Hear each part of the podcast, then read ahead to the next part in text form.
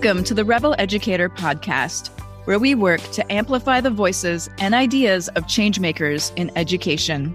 We talk with students, educators, and thought leaders who are questioning the status quo and resisting tradition in education. If you're local to the San Francisco Bay Area, Up Academy, our progressive elementary school, is now enrolling for fall of 2022. So, welcome, Rebel Educators, to this episode of the Rebel Educator Podcast.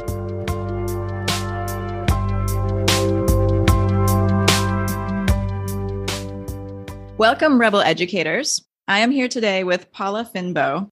Paula is the executive director at Aspire After School Learning in the Washington, D.C. area. She's a natural leader and a talented strategic thinker with an infectious spirit of hope and a sense of humor that inspires loyalty and generates results. She has over 15 years of experience leading social justice organizations and programs in the United States, Latin America, India, and Colombia. She has a master's in international relations from the Fletcher School of Law and Diplomacy at Tufts University and a Bachelor of Science from the University of Minnesota, which incidentally is where Paula and I met because I also have an undergraduate degree from the University of Minnesota. So, welcome, Paula. I'm so excited to get a chance to chat with you about this next chapter and what you've been doing.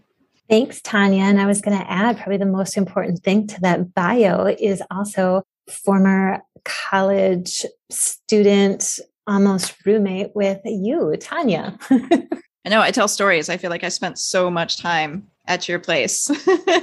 we had some fun. We definitely did. Yes. Maybe we'll share those stories later. so, but you've spent most of your career since college in social justice work and supporting the advancement of marginalized communities around the world. So, how does that work inform the work you're doing now with Aspire? And can you share a little of that journey with us?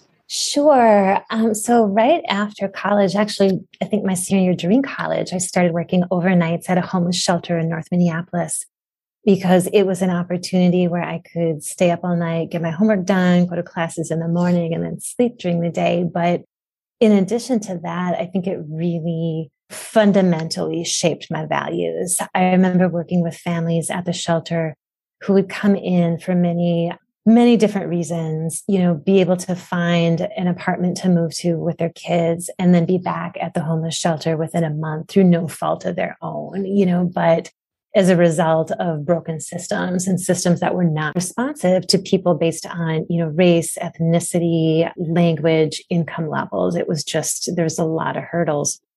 And I think that is what fundamentally helped shape how I see the world in terms of those, you know, systemic injustices and wanted to show up and do what I can to challenge those um, systems. And so throughout, you know, the last 20 years, that brought me to doing community organizing and political work in Minneapolis, across the US, internationally in India and Latin America, where we lived in Bogota for a few years. And then it is what brought me to Aspire. Um, our students are just these amazing, bright, curious, joyful young people who have so much to bring to the world. And through many circumstances, they don't have the same opportunities to learn and contribute as their more affluent peers. And I think that is an injustice to them. But it's really an injustice to all of us. There's so many problems in the world. We can only benefit when we have the best, most diverse minds that are able to fulfill their potential, become all they aspire to be. And I'm thrilled that that is where my work in life has led me now to be part of Aspire and to really helping our students and their families learn what they need to learn and grow and achieve and be amazing people. Hearing you talk and hearing you talk about how we need to really work with all different sorts of people and give them all the chance to bring all of their brightness and ideas and life and collaboration into the world is part of what caused me to launch our elementary school as well is that you know there are so many students for different reasons and different disabilities that are kind of sitting out of school and kind of pushed to the sidelines of society and how do we bring all of them in and how do we make sure that everyone's ideas are listened to and how do we teach all of our students to work with all different types of students who may be different from them whether it's race or culture or socioeconomic or ability or disability right? How do we connect all of them so that they can create a better future for all of us Right. On a very personal level, um, my husband is African American and growing up in the Minneapolis public school system, you know, being like this young kid full of energy who also was this uh, crazy nerd and read like the dictionary every night before bed to learn new words got labeled as that he shouldn't be in the classes that he was, you know, that he, you know, quote unquote had special needs or, you know, attention deficit disorder. And it was through you know his parents own advocacy of saying like no my son is bright and here's where he needs to be that now he works on international disaster assistance. And i just think like how much of the world would have been cheated by not fostering his genius. And i think that's true for each and every one of us and sometimes in ways you know more than others. I think it does all of us an injustice to shut the door on a young person, regardless of, like you said, ability, disability, race, ethnicity, culture, language. We need all the young geniuses in the world we can get right now. And we have to look broadly and provide that bridge, you know, across the opportunity gap so that all students can get there. Yeah, and it's often those young geniuses that our school system doesn't seem to serve as well. There's a book called Troublemakers that one of my educators gave me for Christmas. I don't know if you've read it, but it talks through four kids' stories of their experience in a specific school in a specific setting. And it's the same thing. It's younger kids who, for whatever reason, don't fit into their school because of their culture, because of their background, because of their race because of an ADHD or another diagnosis, right? And so they're labeled as these high energy kids and as, you know, kind of as these troublemakers and they're pulled out of class for different things and they're requested to go on medication to help them fit in when really as schools and as the author of that book and I can't think of her name right now as she's talking about she's like we really need to not try to find ways to fit these for lack of a, a better way, like these square kids into round school holes, right? Like, how do we, instead of trying to adapt the kid to fit in, how do we adapt our school system so that we can really support all of these young learners in all of their different ways and modalities of being and of learning? Yeah, that resonates. I think that's true for our education system right now. And I think it's true for a lot of nonprofits we have limited resources. And so I think there's this kind of knee jerk reaction to then go to the middle, the middle line, you know, like serve the 60% and those who fall, you know, underneath. We can't slow down. You know, we have to do what we can, you know, with where we're at.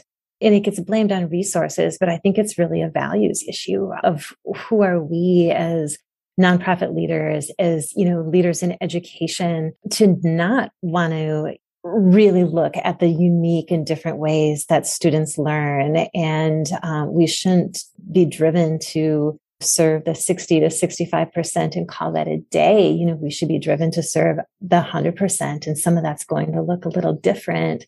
But as leaders, I think, you know, with COVID, the world is changing so quickly, you know, and we have a choice to plug in and do like, what was the status quo? Or to lean in and just do things differently in a way that works better for folks. And I really hope this collective energy that I see emerging, you know, in terms of equity and access conversations and education and nonprofit really helps us get to that next level. Because going back to how I started, we need the talents and contributions of all of us to deal with the magnitude of problems we have right now. And shutting the door to those who fall outside of that 65, 70% doesn't do us or the world any good. Yeah. Previous to this, you worked in social emotional learning with Sandy Hook Promise and helping to build social emotional capacities of school districts. And you're just talking about the values that we need to have as leaders of nonprofit organizations, as leaders of educational institutions and frankly, as leaders of businesses everywhere, and as things are shifting, as we're having more of these diversity and inclusion conversations, What do you see as those values or those characteristics and those things that we need to be teaching? Like, what is the biggest challenge to teaching them? And what are the things that we should be focusing on moving forward? Wow, two big questions. Um, Sorry about that. no, I have a habit of asking really big questions. Yeah, I think, you know, just what does it need? I go back to resources, but resources are aligned with values, you know, like budgets, whether it's the federal budget or a school district's budget or a nonprofit budget. They reflect our values, whether we think they do or not. What we spend our resources on is a direct reflection of our values. And we are living in a time and space right now where billionaires can travel to outer space, but we're not ensuring that the most vulnerable students have the access to tutoring and after school support and that their families have the resources to feel safe and comfortable and keep their kids' bellies full. And that all contributes to social emotional learning. It's hard to learn if you don't feel safe, if you don't have those basic needs met. And I think what's needed is collectively looking at making sure that the most vulnerable of us have the basics, quality and affordable childcare, meals and nutrition, safe, affordable housing, you know, all of these things to create that stability and then on top of that, I think we all need greater lessons in empathy and kindness and the ability to look at things through a strengths versus a deficit based lens and to understand, I guess, to move to more of an abundance mindset that if the kid across the street has access to this or this in their school, it doesn't mean that my kid doesn't live in a time and place where all of our students can have great things. So quit looking at it as kind of a deficit or that there's less to share when really we live in a really abundant time where if we have the will, we can collectively come together and ensure that that happens. We definitely have those resources. We live in a country of abundance. We have the most billionaires and millionaires per capita, I believe, in the world. And so there's definitely no lack of resources here. But kind of where you started, how do we align those resources with our values? As a country, I'm not sure that our actions align with our words. People say that we want all of these things, but nobody's willing to actually back them with the resources. Yeah, I think I've evolved in my thinking on this like over the years where from political or community organizing at this like big, broad national level to change like these whole collective mindsets. And one of the thrilling things for me has been joining Aspire after school this past summer, where it is a smaller organization and working more locally. And I have felt more empowered than I have in years being able to create that change. So on Martin Luther King Day, instead of, you know, closing for the holiday, Aspire stayed open. And one of the things we did that day on our day of service is had a training with board members, all of our staff and all of our AmeriCorps service members. And together across different generations and backgrounds, races, ethnicity, income level, personal experience, had really rich conversations around inclusive language and how do we make sure that we're centering our families and our students in our work and really starting from that base. And then I helped design a value scorecard because our organization recently adopted, you know, five values. And it was a scorecard of kind of seemingly simple questions, but I think questions a lot of us as organizations don't pause to reflect that, you know, but as a result of making this decision, how is that impacting equity and access? How is it empowering our families and our students? Is it creating harm or marginalization in any way? When we say we want to be in the community, how are we defining community and how are we centering our students and families in that discussion?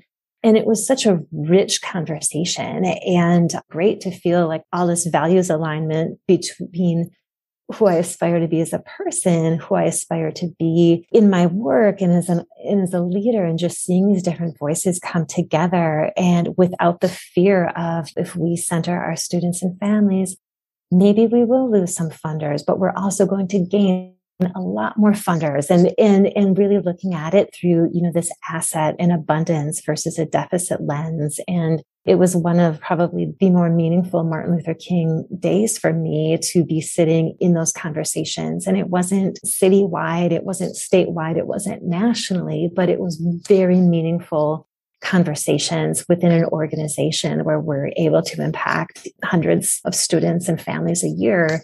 And I think there's a lot of value of starting where you're at and, you know, nurturing those seeds and see, see where it goes from there. I also think it's important for people who are working in education, nonprofit and social justice work. The work can be hard and finding those bright spots, finding those values alignment, you know, seeing where you can make the real tangible difference today is what sustains us, you know, because we need more people doing this work. We need more people who are plugged into living their lives led by their values. And in order to sustain that, we also have to take in those wins and acknowledge, it, you know, where we can change things. Yeah, it's one of the things that I've talked about a few different times and kind of different ways to start a revolution or different ways to create change. And there's the way of trying to start at the top and trying to change the mindset of those who are in power or, you know, trying to overthrow the whole cart and buggy. Or there's the way of creating a million dots of light and a million points of change and shifting everything locally. And so that all of that change has a trickle up effect into creating change eventually at the top levels because everybody demands it.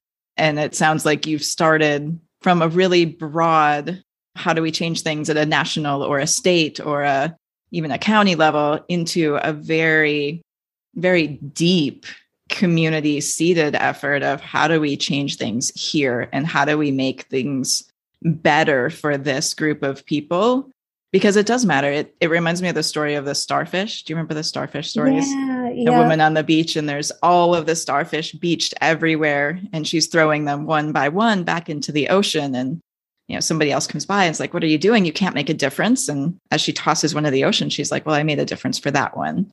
And you know, instead of this huge breadth of work, how do we make what we're doing really deep and meaningful and impactful for those that we can help? Yeah, and then those will start to make a difference in the world and will start to create change as well. I, I couldn't agree more. I also think we're so interconnected in this world right now. And so what might seem like an impact to one is actually an impact to many. I had the privilege of meeting a former alumni from Aspire who is now a public school teacher in Arlington Public Schools. And he said if it wasn't for the support that he got and his family received when he moved to the US in third, fourth, fifth grade at Aspire, he said, I don't think I would be a teacher today. And so while that was touching one, he's now a public school teacher. He's working with many students who are also coming from immigrant refugee families, experiencing a lot what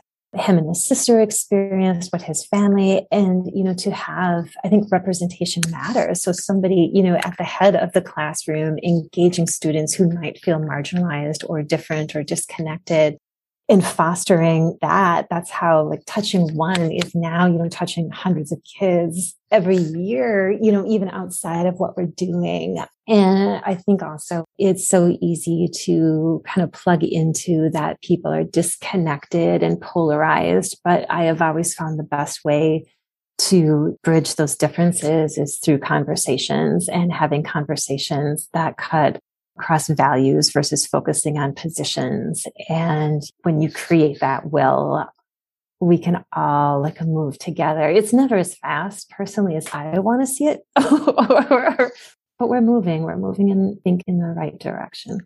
So if you were to create a vision and create your utopian future for our youth and for education, what would that look like? Oh, super good question. For me, it would be looking at the whole child. So understanding when you see a student in your classroom or your nonprofit organization they are coming in as whole people. They're not just there to read or to do a science project, but they are coming in with hopes and dreams. They're coming in with connections to their family, to their culture, to society. And the more ways we can holistically recognize that and engage that and lift that up and celebrate, whether it's culture, family experience. I think too often language is looked at as a deficit of well, this child, you know, doesn't speak English in the home or is learning English. But like, how amazing. Like I lived in a Spanish speaking country for four years and struggled every day speaking Spanish. How amazing is it that we have these young people who at 8, 9, 10, 11, 12 years old can speak multiple language my vision is a way that we will embrace them as a whole in this holistic way that sees strengths and leans into that strength and um, fosters it and learns from it. And it just allows young people to show up as their full, whole selves. Yeah, I think we often look at young people as who they are in school and sometimes forget that they have a whole other life outside of school and outside of what they do within those walls of that building versus what their family values are and where they come from and what they're working on or struggling with or creating or whatever it is the other two thirds of their life and their day look like. Yeah. And if we want to support students, we have to support the systems that they come from. If we want great schools, that also means investing in community resources that allow people to live safely, that can easily travel to schools, that have access to fresh foods and vegetables close by, that celebrate history, race, culture. Yeah. And again, just, you know, systems that are responsive to the whole aspect of a youth in a family. Absolutely. I'm going to shift gears because I love to hear stories from your elementary years. So, since I run an elementary school, I love to hear about what people remember back from that time in their own lives. So, I'd love it if you could share a story from when you were in elementary school. Sure. So, when I was young, my dad used to work for the government. So, we'd have to move around quite frequently.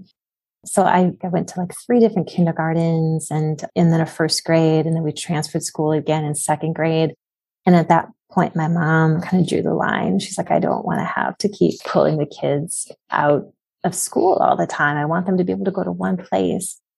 And so when I started the elementary school that I grew up in, it was in second grade and it's a small town.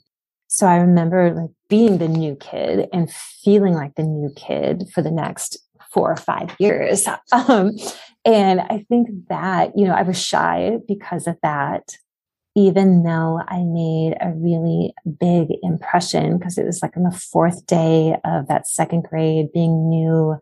Sandy Olson, my, one of my first friends, pushed me in the twirlers over lunch and I got super sick and threw up over my second grade teacher. And as a shy kid, I was mortified about that. But I remember also acts of kindness. I remember my favorite teacher, Mrs. Seymour, complimenting me on my handwriting and I never felt as smart as my brother and my sister because they really excelled in math and science. You know, I was more of an art kid, but I had this strength in my art and my penmanship. And in Mrs. Seymour's eyes, I felt special. I think, you know, when I was talking about investing in the whole child, that's part of it. Letting them know that there's an adult in their life who cares about them, and recognizing them for a strength or a skill or something that just makes them unique and exceptional. I think that's pretty cool to be able to own that and to feel special in one specific way. Yeah, that's a great message for all educators to remember is that they all have the power and the ability to make kids feel really special for the strengths and the traits that they have. Yeah, and it makes a difference, right? When you think of any relationship that you have, when you show up and you feel valued, you're more likely to show up and that that fosters you and that that feeds you beyond what you will learn academically that fosters your love of school, your love of connection, your love of community and helps bring you along the continuum of being a larger part of community and knowing that because you exist in that community is ultimately a better place and you have a sense of influence on that. Yeah. Thank you so much. How can people learn more about what you do or get in touch with you? Ah, so two ways. I would say one, please check out Aspire After School Learning. We are a small nonprofit, but we do amazing things. So visit aspireafterschool.org to learn more about us. And if you want to connect with me, LinkedIn is always a great resource. It's LinkedIn slash Paula Fynboh. Thank you so much, Paula. Thanks so much, Tanya. Thank you, everyone, for listening to the Rebel Educator podcast. I'd invite you to check out rebeleducator.com, where you can see all of our upcoming workshops, webinars, and professional development opportunities. UpAcademySF.com, where you can see our current progressive elementary school in action. And if you've enjoyed this episode, we'd love for you to leave a review and rate our show so that others can find it and love us too. Keep resisting tradition, Rebel Educators.